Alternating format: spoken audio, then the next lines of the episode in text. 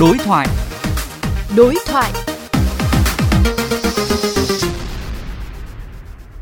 Thưa quý vị và các bạn, Thủ tướng Chính phủ vừa yêu cầu Bộ Giáo dục và Đào tạo chủ trì phối hợp với Bộ Y tế lấy ý kiến của các chuyên gia, nhà khoa học và các địa phương thống nhất lộ trình cụ thể để mở cửa trở lại các cơ sở giáo dục đào tạo, các trường học trên toàn quốc.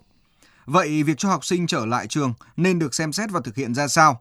Phóng viên Nguyễn Yên đối thoại với tiến sĩ bác sĩ Phạm Đức Phúc, chuyên gia y tế công cộng, điều phối viên mạng lưới một sức khỏe các trường đại học Việt Nam về nội dung này. Thưa ông, quan điểm của ông thế nào về việc cần sớm mở cửa lại trường học cho các cấp học ạ?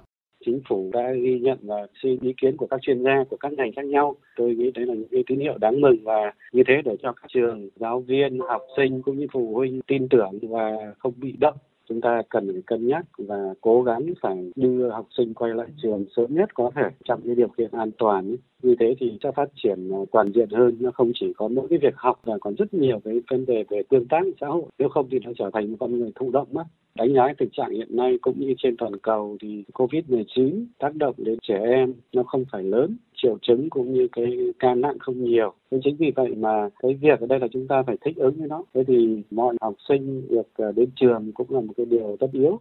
Vậy thì theo ông, các cái tiêu chí, thời điểm và lộ trình mở cửa trường học ra sao là phù hợp ạ?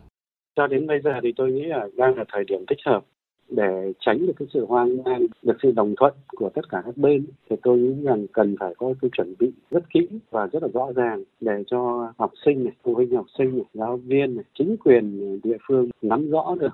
Chúng ta phải chuẩn bị trước khi học sinh tới trường. Như các trường phải xây dựng cái kế hoạch giảng dạy rồi giải pháp sẵn sàng ứng phó trong cái tình huống dịch bệnh mà có thể xảy ra trong trường mình có một cái lộ trình và có cái kế hoạch thì tôi nghĩ rằng mọi người sẽ yên tâm. Cho đến bây giờ tôi nghĩ là các trường, những địa phương đủ thời gian để chuẩn bị cái này rồi. Nhưng không thứ gì phải đợi nữa trường nào và khu vực nào đủ tự tin thì tôi nghĩ là cứ mạnh dạn triển khai thôi.